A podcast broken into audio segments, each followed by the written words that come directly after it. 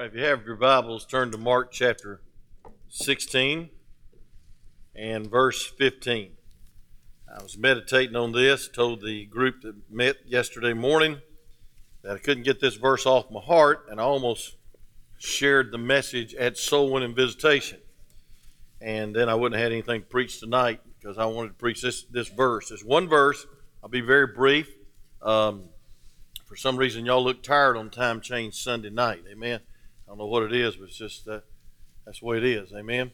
But you know, I believe that uh, the, this this verse is all that we need to solve the soul winning deficiency of our churches. And I say that in light of there's ought to be as many souls saved or more in these last days than ever before. But it seems like we're trying to slow up when it comes to going out visiting and soul winning. And I like to say soul winning more than visiting. Anybody can visit, but it's, it's another thing to sow the seed and see people saved. One of the greatest thrills of my life is seeing people saved. Amen. When I came to this town, I didn't know anything to do except go door to door because I didn't know anybody, didn't have any prospects. Uh, later on, we bought prospects, not the prospects, but the name, you know, meter reading and stuff, you know, everybody moving in town. And that didn't really work good, but uh, we tried. And uh, I, I never forget some of the greatest times that um, I had my life was out knocking on doors when we first started this church. And I look around and I think about Brother Wallace Cooper. He used to sit right over there, and he was the head usher. Brother um, Daryl's done a good job um, uh, filling the filling the gap. And I guess he was the, and then Brother Howard Turner before that. But uh, Brother Wallace uh, was watching a football game on a Saturday afternoon, and I knocked on his door, and he uh, turned the football game off, which is a real miracle. And he wasn't really a, a football fan, I don't think. And I remember he uh, knelt, knelt down in the uh, on the carpet, and he asked the Lord Jesus Christ to come in his life. He's in heaven tonight. Now, I'm not patting myself on the back. I'm trying to lift up the power of the gospel and also the power of going, going, you know. Uh, we've had some good times. Brother Lamar, I remember that time, that night, it was a Thursday night, very dark, um, very dismal night, and we knocked on uh, 1050 Cavender Drive, I think it was. It was close to that anyway. And we went to see Butch Newberry. Uh, Miss Newberry, she came all the time. She looked sad all the time. Not really. She just uh, she didn't have her husband there. Amen. And she'd come all the time, and we'd pray for Butch. And then on that Thursday night, brother Butch, I'll never forget it. Uh, you trusted the Lord Jesus Christ as your Savior, bowed your head right there in the den, got saved, and brother Mark got so excited that he backed up into your ditch uh, on the way out. And I prayed all the way home because he was in cloud nine because uh, his friend uh, Butch got saved. It's just wonderful. Amen. I never forget that um, New Year's Eve, Brother Donald Hasty, that I went over and knocked on a little mobile home. That's when you was first starting out. And uh, your dear brother in law had put a bunch of tracts in your soul, and they were even on top of the refrigerator. And I sat down with Brother Donald and I said, Brother Donald, do you know if you died today, you go to heaven? He says, No, sir. I said, Wouldn't you like to know how? And I went through the plan of salvation. He got saved. And, uh, you know, it, it makes a difference. It makes an eternal difference. And I could go on and on. I think about Mr. Coker. He used to sit by, stand by that water fountain. And we prayed for him for 23 years. And then one Thursday night, me and Johnny McNeese knocked on his door, and he got saved. And I mean, he, he wouldn't even turn the light on. I had to witness in the dark. He wouldn't even turn. I don't know why he wouldn't turn the light on, but we were in the dark, and Brother Johnny was outside trying to uh, take care of the kids, and he got saved after 23 years of attending this church. I preached his funeral. I preached Brother Cooper's funeral, um, and it's just a blessing to see people saved. And I'm not bragging on anybody but Jesus, and, and, and give you a history of this church. That's how we started this church. That's how we ought to finish it. We ought to keep at it. And so I want you to stand on the Word of God. I'm going to give you one verse. I'll give you several illustrations that I've got in this illustration book, and I trust they're true by Dennis Correll. uh, on the biblical philosophy of soul winning, and he gives some great illustrations about D.L. Moody and other great men of God of the past, how they won souls to the Lord. And it just thrilled my heart, touched my soul. It helped me go yesterday. And here's the verse that God's laid on my heart. It says in verse 15, And he said to them, Go ye into all the world and preach the gospel to every creature. Would y'all read that with me? And he said unto them, Go ye into all the world and preach the gospel to every creature. You may be seated as I pray. Father, thank you for the privilege of taking the Lord's Supper. And thank you, dear God, that we know what it's about. It's about you going to Calvary. Lord, we thank you, dear God, for the, the blessing of being able to go in America to door to door and see people saved. Uh, God, to witness to loved ones and see them saved. God, I just praise you and thank you, God, for the opportunity of a lifetime, and that's to take the gospel out in somebody's living room, somebody's den, uh, somebody's front porch, back porch, wherever, and take the gospel of the Lord Jesus Christ, the powerful seed, the incorruptible seed, the seed that'll never turn void, and plant it in somebody's heart. God, we're not super salesmen. We're not trying to be. We're not trying to be mind manipulators and convince people to do what they uh, don't want to do, God. We're just sowers. And God, we want to be soul winners. So, God, help us to take this one verse uh, to heart and help us to realize, dear God, that it's a privilege to personalize this uh, verse and, and actualize it and prayerlize it. And God, take the gospel to a lost and dying world. Lord, as we end this mission emphasis of these few weeks, Lord, help us to be missionaries in our neighborhood, on our job, in our schools, wherever we might go.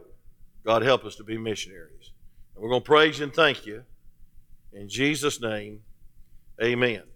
I want you to notice these two words in this verse. It says, Go ye. Now, ye is me, and ye is you. I know y'all came for that deep truth, amen. But ye is both of us. And we are to go out and take the Word of God to a lost and dying world. We're not to wait for them to come here. Uh, a lot of lost people are not coming to church anymore. In old days, they went to those John R. Rice tent revivals. They went to Dr. Lee Roberson's tent revivals. They went to uh, great tent revivals of R.A. Torrey and D.L. Moody. But today, it's another story. It's even hard to knock on doors. But I want to tell you something, we need to do it anyway. Amen? And I want to tell you something, folks. We need to realize it's a personal command of God to go. How do we reach the masses? Well, they had a convention in Indianapolis, uh, John Carver's hometown, several years ago, before you was born, brother. And uh, D.L. Moody was in that conference. And he got, uh, after many sessions, Brother Cody, D.L. Moody decided he was going to go out in the streets and just preach while they're doing the conference. And so they got a supper break. And one afternoon, while the convention was being held, a young man stood on a box. His name was D.L. Moody on a nearby street corner and began to preach. And the crowd gathered, mostly working men going home for their suppers. And they were so electrified by the sermon that they forgot that they were tired and hungry. Now, that is a revival when anybody forgets they're tired as you look and hungry as we all not be. But thank God they were electrified by the sermon. God's power is on this young man. Had a third grade education, by the way. And they stood entranced and listened intently while the young preacher told them the old, old story of God's love and mercy to mankind. And the crowd began, became so dense that he had to move uh, to the Academy of Music where they were having this huge convention uh, on how to reach the masses or how to reach many souls. And he brought them all in and he interrupted the, the conference. Uh, and he only had a few minutes to preach before all the delegates of the congregation was coming back into the foyer and listening to the next lecture. And many souls got saved in that convention hall. And so, I'm going to tell you something. What they were discussing, D.L. Moody was doing. Amen? And so we can talk about fishing and we can talk about fishing for men, but God wants us to go. Here's just a simple command Go ye into all the world. Amen. The best place to pray for crops is at the end of a hoe handle. Say amen. The best place uh, to pray uh, for revival is door to door. Amen. And seeing people saved. Um, how many's ever heard of a man named Uncle John Vassar? Uh, he lived in the early 1900s, and his testimony, he's got a book on the dowry of a soul winner. He never would get ordained. He never would become a preacher, but he preached often. Matter of fact, his memoir says that he visited frequently 40 families a day. Amen. Having a meeting somewhere every night. Um, and he spoke three Sunday schools uh, every Sunday, uh, practically every Lord's Day. I had the privilege of teaching Sunday school, preaching this morning, preaching tonight, and I'm going to tell you something. I used to do that all the time for 25 years. Uh, I'm praying that Pete makes it home. That's all I'm going to say.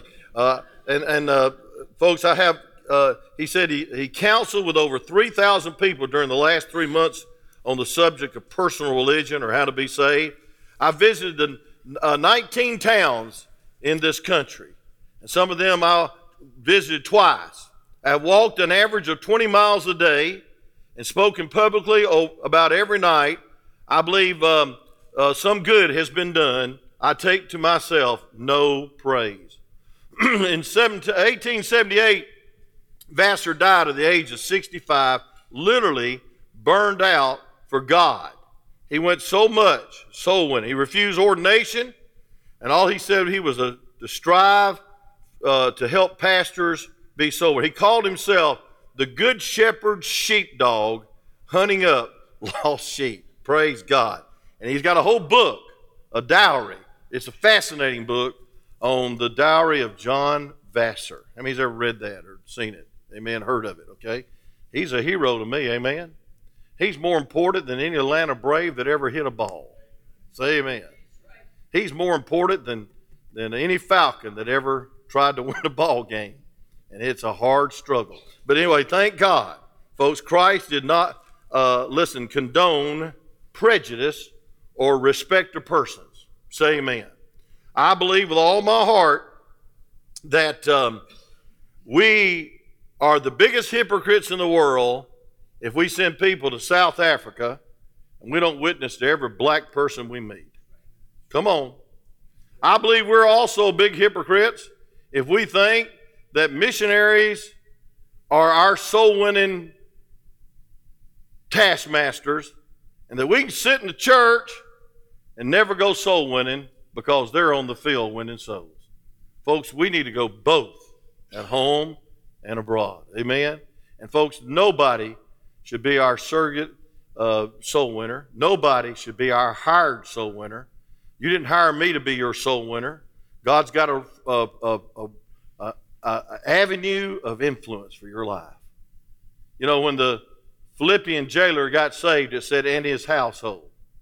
That Greek word is oikos. That means and his household. And folks, I want to tell you something. He won his household to the Lord. He went home and uh, opened his doors up for uh, Paul and Silas, and they won the whole family. And folks, I want to tell you something. When you get saved, you have eight people, eight people that you could reach for the Lord. Now, after about two or three years, all those eight people are not going to be your friends if they don't get saved because they won't like you not partying. They won't like you not going out drinking. They won't like you going out, uh, not going out carousing.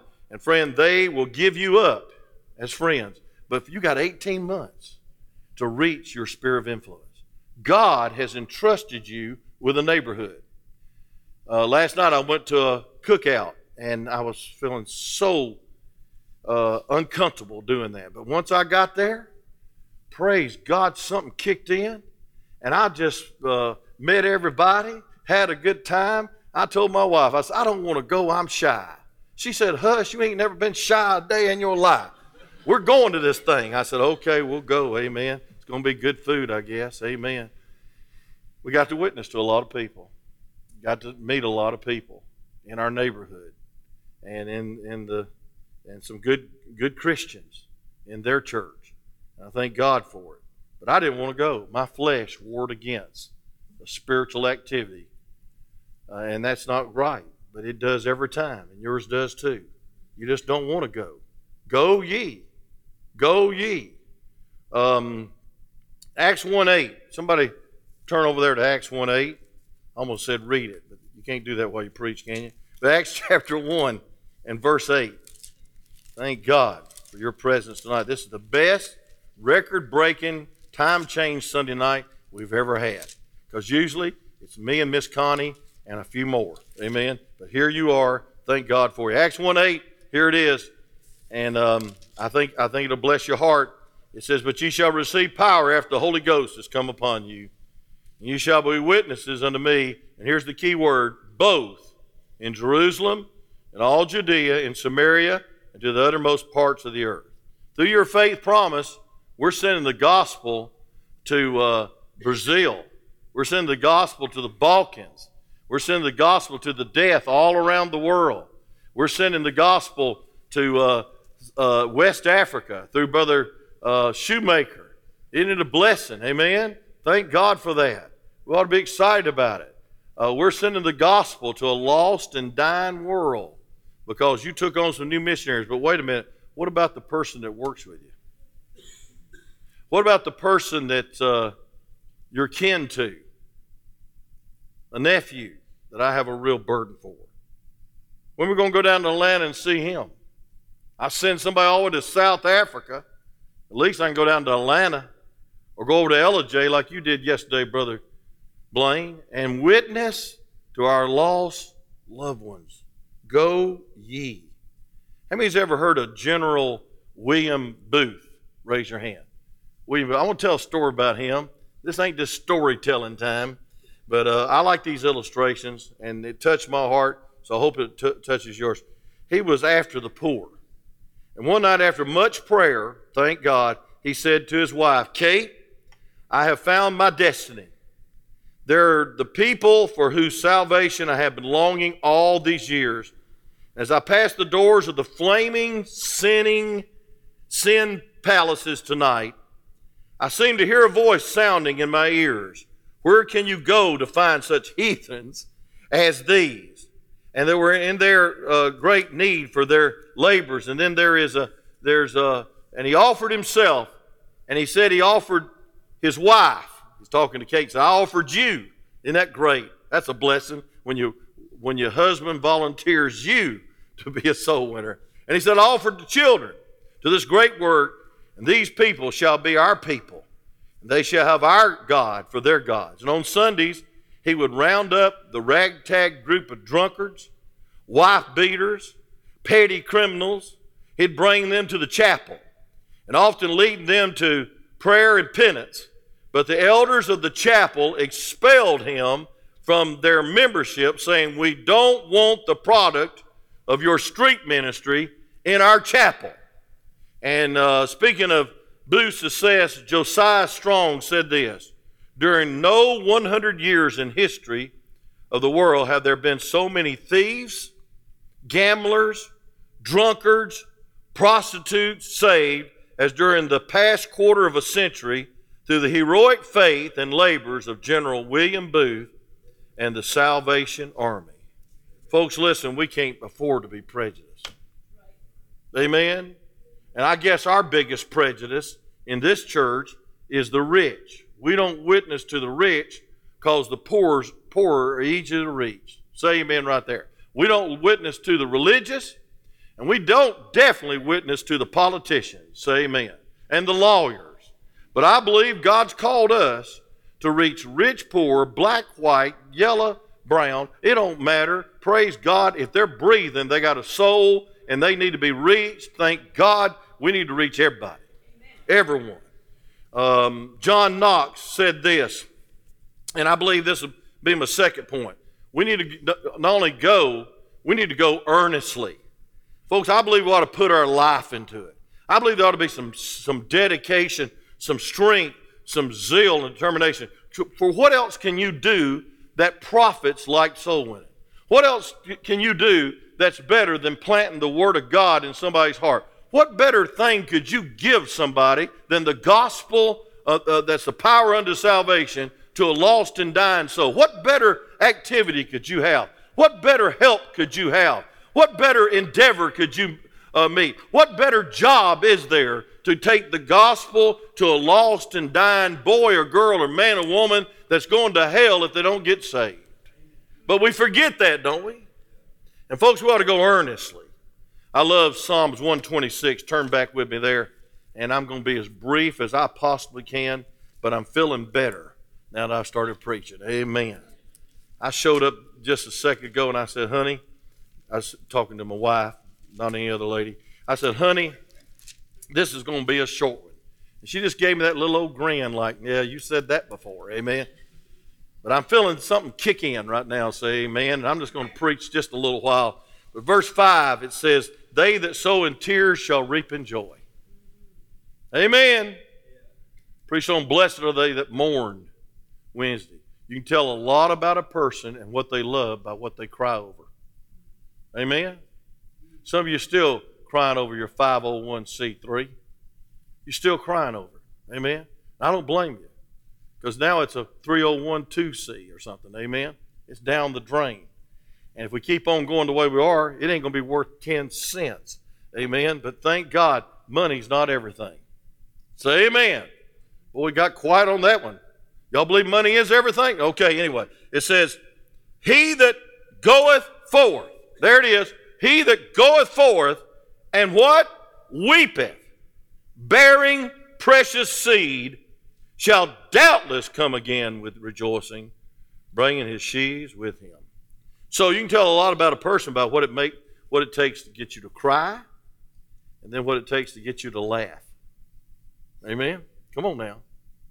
Some of y'all, when that old fella, and I was part of it, Duvall, hit that opposite field grand slam, you thought it was in the bag, didn't you? And you was jumping up, and I had a bunch of Comanche Indians at my house, and Mark was jumping up, and Luke, he is really excited about all kinds of stuff, but he jumped up. I said, well, I might as well jump up too. So I got up and lifted my little finger, amen. And I said, boy, this is great. And then we lost the game. you know, praise God. That we should have hit the home run the ninth inning, not the first inning. But I want to tell you something, friend. What do you, what do you rejoice over? What do you get excited about? As Brother Steve Gregg says, what cranks your tractor? I don't know where he got that term from. But anyway, what gets you excited? Folks, I'll tell you the most exciting thing is somebody getting saved. When I when I when I look at you, Brother Butch, I get I get I get excited. Knowing that your wife came for so many years by herself and then you got saved. And now he's going to come no matter what. And that's a blessing. He's been faithful. That pew would feel very lonely if the end of it wasn't occupied by Brother Butch. Amen? And then Brother Donald does all kinds of things around here. Moves dirt, puts up flag poles, not flag poles, light poles. Uh, with Brother uh, Howard, I'll never forget the time they were putting that thing up, and Brother Chris Hanks come in the uh, church and said, Hey, they're out there fighting. I said, Who? He said, Donald and um, the other guy, Clore. I said, No, they're not fighting. I said, they're picking at each other. Amen. They really love each other. Amen. He says, no, no, no. I think they got a problem. You need to go out there and break them up. I said, no, I'm not going to break them up. They're doing God's work out there. But I, I think about him doing all this stuff around the church and all that you do, and it's because you got saved. You wouldn't be doing anything in the church of God if you wasn't saved. You wouldn't even show up on Sunday night if you wasn't saved. You wouldn't be singing a special Brother Randy if you wasn't saved. You wouldn't be leading singing in the house of God if you wasn't saved, playing the piano, playing the organ. We're saved because, friends, somebody was earnest to bring us the gospel. Somebody preached like the night I got saved on hell and said it was long and hot and terrible. And I said, Praise God, I'm not going there. And I got saved at the age of 11 and a half. What a blessing. I'll never, never forget that night. Then two weeks later, I had to stand on a concrete block, Brother Jeremy, so I wouldn't drown when I got in the baptistry. I was a little fella. Skinny Kenny is what they called me on the side. Amen. I was little. They don't call me Skinny Kenny anymore, praise God. But anyway, go earnestly. Get a passion. Turn to Romans chapter 9, verse 3, real quick. Romans chapter 9 and verse 3, please. Man, my time's flying. Maybe it's your time. But Romans chapter 9, verse 3, the Bible says this For I wish that myself were accursed from Christ for my brethren, my kinsmen, according to the flesh. I cannot pray that. I cannot wish that. Paul was a better man, and I'm a far better man than this preacher. He said, I'll go to hell that my people might get saved. I can't pray that. I just, I'm sorry, I can't give up heaven. I want to see my daddy. I want to see my mama. I want to see hundreds and hundreds and hundreds of, I mean, hundreds. We're not getting old dying off either. We're just a bunch of people in 43 years that's went on the other side. Brother Coker, Brother Cooper. Other side.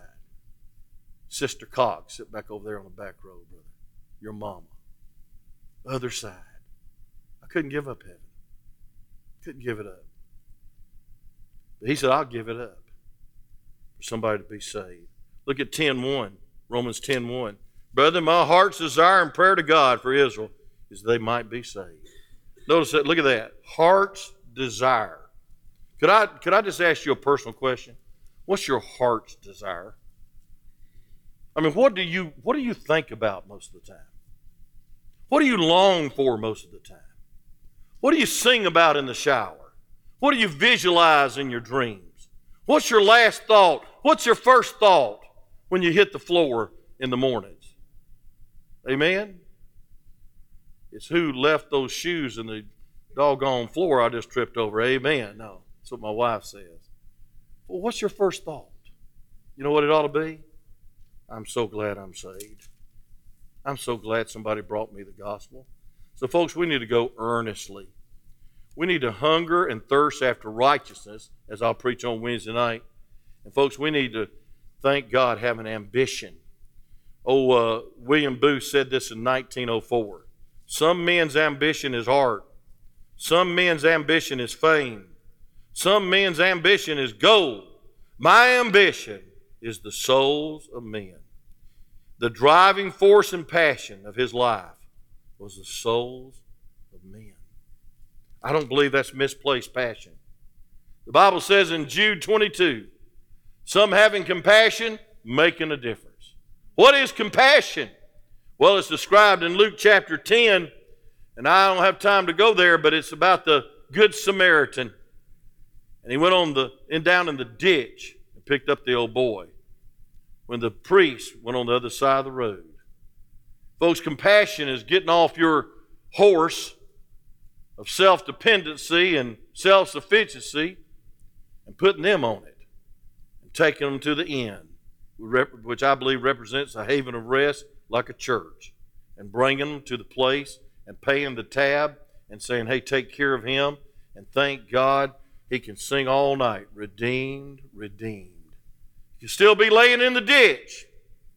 And so, folks, dead people, spiritually speaking, are helpless.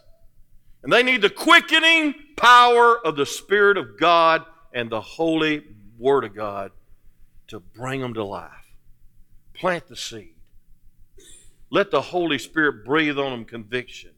And, folks, I am convinced we need to take the Word of God to them before they'll get under any kind of conviction. That brings me to my third point.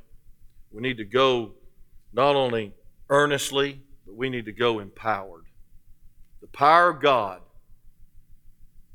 followed a prayer meeting in Luke chapter 24. They were praying for the Holy Ghost to descend. In Acts chapter 4, verse 31, look at that verse, please. This is a verse I have to read often before I go soul winning, or I won't go. And I might not have any boldness, and I might not have any compassion if I don't claim this verse and get in the Word of God for a little while. It says, And when they had prayed, the place was shaken where they were assembled together. They were all filled with the Holy Ghost, and they spake the Word of God with boldness. Didn't say anything about tongue speaking. It said, Praise God. They prayed, the place was shaken. They were all filled with the Holy Ghost, and what was the evidence? They spoke the Word of God with boldness. Now, friend, I'm going to tell you something. A lot of people can go visit, but they can't go soul winning. A lot of people don't believe in soul winning anymore because of this epidemic. They don't believe that they'll be welcome. They don't believe it's safe. Whatever you believe, that's fine, but I want to tell you something. In the Bible days, they risked their life to take the gospel to a lost and dying world. We need power to have compassion. We need power to have wisdom. We need power to have boldness, not brassness. I don't believe in being impolite. Boldness to witness in these last days. I forgot my illustration. I was going to bring my power drill. It's a nice Ryobi, yellow and black. It's really nice. I was going to put a diamond tip drill in it, and I just left left it at home. Just just left it there with with my dog. But I just I just left it. Should have got one out of one of your trucks. But I want to tell you something. You get a diamond point uh, drill bit, you put that thing in there, and you leave, and you put the battery pack over here, and you just try, try to push that button, and nothing will happen. Nothing. Diamond tip drill bit. Ryobi, 8 volt, 44 volt. I don't know what kind of volt it is, but it's just neat that you don't have to carry a cord around with you, and you can just pop, pop that battery. Oh, they made such a good illustration. Pop that battery pack in there, and man, it'll turn like crazy. Amen. That's your life. You can be eloquent, you can have personality, you can have training, you can go through the course of how to reach the masses. But I want to tell you something, folks. If you don't have the power of the Holy Spirit endued with the power of God, folks, you will not have anything happen in your life. Last but not least, and I close. We know not only go earnest, we need to go, first of all. Then we need to go earnestly. And then we need to go empowered. But last but not least, we need to go expecting. We need to go expecting. What's the Bible saying in Isaiah 55 11? That his word will never return void. Friend, you know, I, am having a little problem and I got to solve it somehow. We're getting more missionary cards on that stand out there than we have tracks. And I know we need the missionary cards. And I know you need to have a prayer card. And I know you got to pick that up. But I want to tell you something. We got a shortage on tracts. We need to have more tracts available.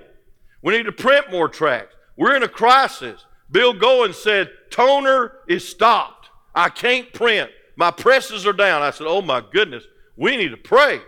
He can't print no more tracts. And folks, I tell you what, I know there's a chicken shortage and a beef shortage, but I'm going to tell you something. There's an urgent shortage of toner for his printers because we need to order tracts and we can't do it. Folks, we need the gospel. Because your little personality and your little illustrations and your pleading is nothing compared to the Word of God. When you draw the sword, God uses it. And I want to tell you something. you can be told off at a visit. If you can leave a track, the visit is well done. Amen? As at Sugar Apartments. And a guy slammed the door in my face. And I was with Danny Tucker, our, one of our first deacons. And I put my foot in the door and it slammed on my, on my foot and I was showing off, I guess. I don't know if I was in the spirit or not. But I threw that track in that door to that old fella. And I said, Well, at least read that. Praise God. I was a little mad because he was he really hurt my foot. Maybe that's why. But I, I didn't want to let Brother Danny know that it was, you know, uh, a bad visit. I said, God's going to use that, Danny. And then about two weeks later, I'm in that little old apartment, 39 West Crawford Apartments. Some people called it the quarters, which really offended me. It wasn't no quarters, it was apartments. Amen. And I thought it was nice. And uh, I'll never forget, I picked up that phone that was on the wall. Hallelujah. That was bad when the wall. I didn't have to talk to uh, Jenny on the, uh, on the party line. It wasn't that long ago. But I picked that thing up, and this guy said, he was weeping. I said, Good night. We got a case here, honey. I don't know what's going on. He said, I want to apologize to you. And I said, Would you tell me who you are? He said, I'm so and so, and I got baptized tonight at the Bible Way Baptist Church. And my pastor, Bobby Ballou, he just passed away. He said, Before I baptize you, I want you to promise me one thing. If you've ever offended anyone, I want you to make it right with God. I never heard that. That's pretty good, amen. I think I'll start that Sunday. Just say, hey, listen, if you, you got any ought against a brother before I'm put you under, get it right with God. And he called me up and he apologized. And I said, What are you apologizing for, sir? He said, The other Saturday morning we had five or six bus captains knock on my door at this Sugar Apartments. And then you and this other fella knocked on my door. I was so offended. But you threw a little paper in the door.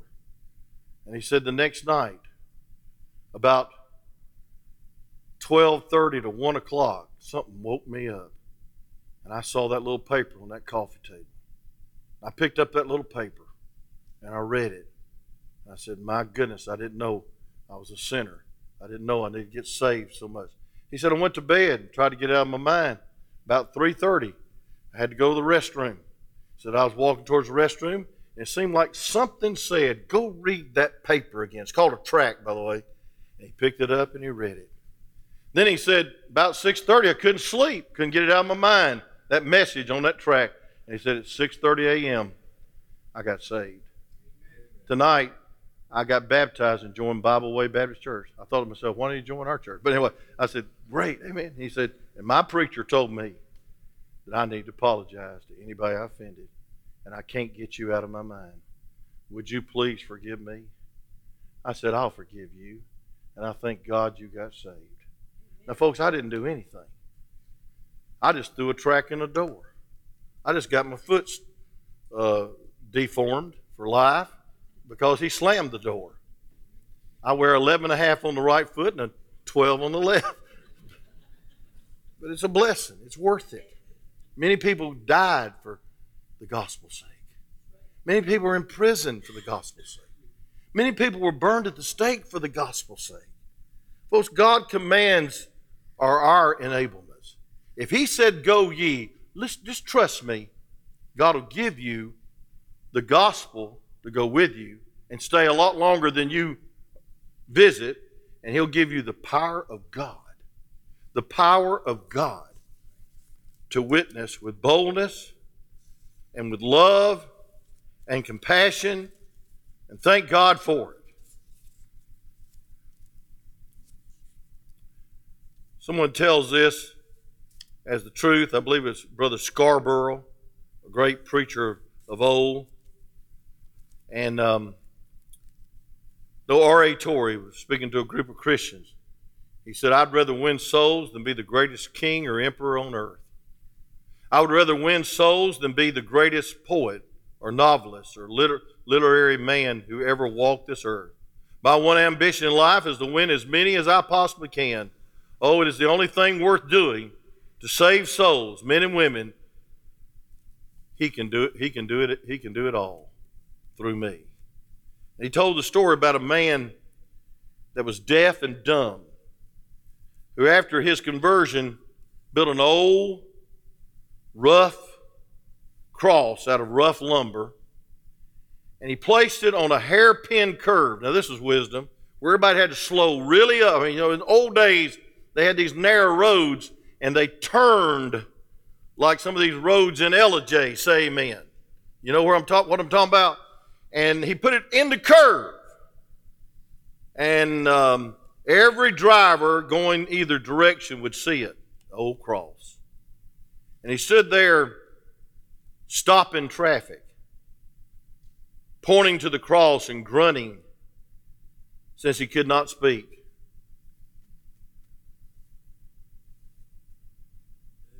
And he said a lot of people stopped and traffic started backing up.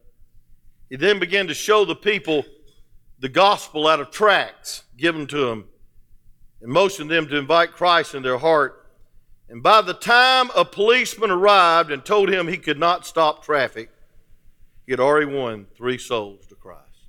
Amen. Now, what is our excuse?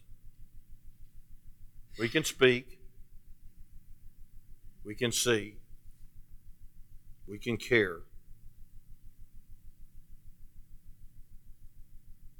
We can take the gospel and go ye into all the world. I hope to goodness at the end of this missions emphasis, we don't ever ever think it's just okay to send men and ladies and boys and girls to South Africa, South America, to the Balkans, to Brazil,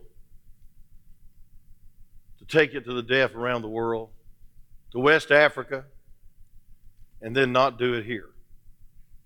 I believe God would frown on that. I believe that mission starts here.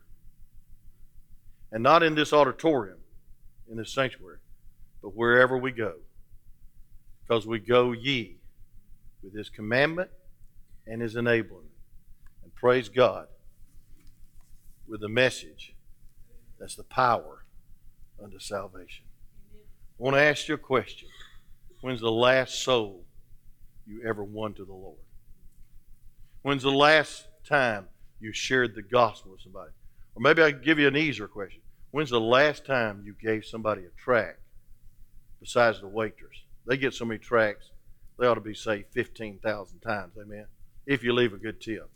When's the last time that you had enough courage and faith to go ye and plant the gospel? Let's pray. Father, thank you for this time together, Lord's Supper, singing. It's just been all good. And the reason it's been all good is because you paid for my all my bad and all my sin, and I'm saved by the grace of God. Thank you for sending James P. McDonald to me on that Sunday night and telling an 11 and a half year old junior boy that I need to be saved. Thank you for sending a Sunday school teacher, Mr. Lawrence, to me and planting the gospel almost every Sunday morning in my little junior boys class. Thank you, dear God. And Lord, I remember I used to long to have somebody knock on our door from our church to witness to my daddy, and they never came. Maybe they were intimidated. Maybe they knew his lifestyle. But God, I thank you that he got saved. And I thank you for all the tracts and all the testimony of my mom that made a difference in my daddy's life. Lord, help us to go ye into all the world and preach the gospel. With every head bowed, every eye closed, how many say, Preacher, I'm so glad somebody brought me the gospel. I'm so glad somebody witnessed to me. I'm so glad that I read that tract. I heard that sermon. I'm so glad that I had a mama that wouldn't let me go till I got saved. A prayer warrior. I'm just so glad I'm saved. Would you raise your hand as a happy testimony of that? How many saved know it? Say amen. Aren't you glad? Aren't you glad that somebody brought you the gospel? Is there anyone that couldn't raise your hand and you'd say, Preacher, I'm not absolutely sure. I'm trying to be a good person and I'm in church, but I'm just not saved, and I want you to pray for me. Anyone? Just slip your hand up, then back down. I won't come to you, embarrass you, point you out anyway. Anyway, I just want to pray for you. Anyone? Now, here's the question of the hour to go along with the message. How many of you know someone that's lost? A brother, a sister, a mother, a daddy, an aunt, an uncle, like in my family, a nephew, and they're wasting their life that you'd pray for an opportunity to go to them with the gospel one more time. God's laid him on your heart, laid, laid her on your heart. I mean, it's like a video screen. That, that face is right in front of you. And you're concerned.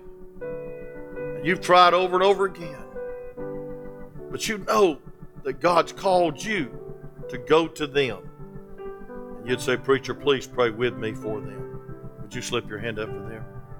All over this place. Somebody knows somebody that's lost. Father, thank you for this simple two words go ye.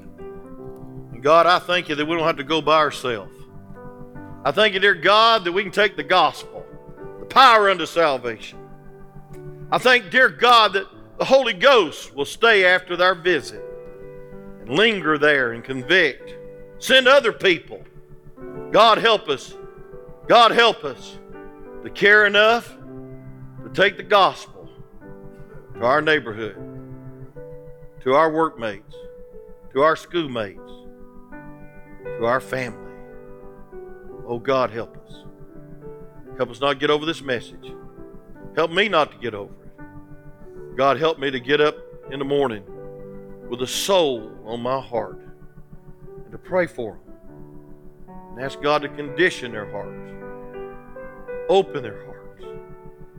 And God, an opportunity to plant the gospel. We'll thank you and praise you for the increase and give you the glory for it all. Jesus' name, amen.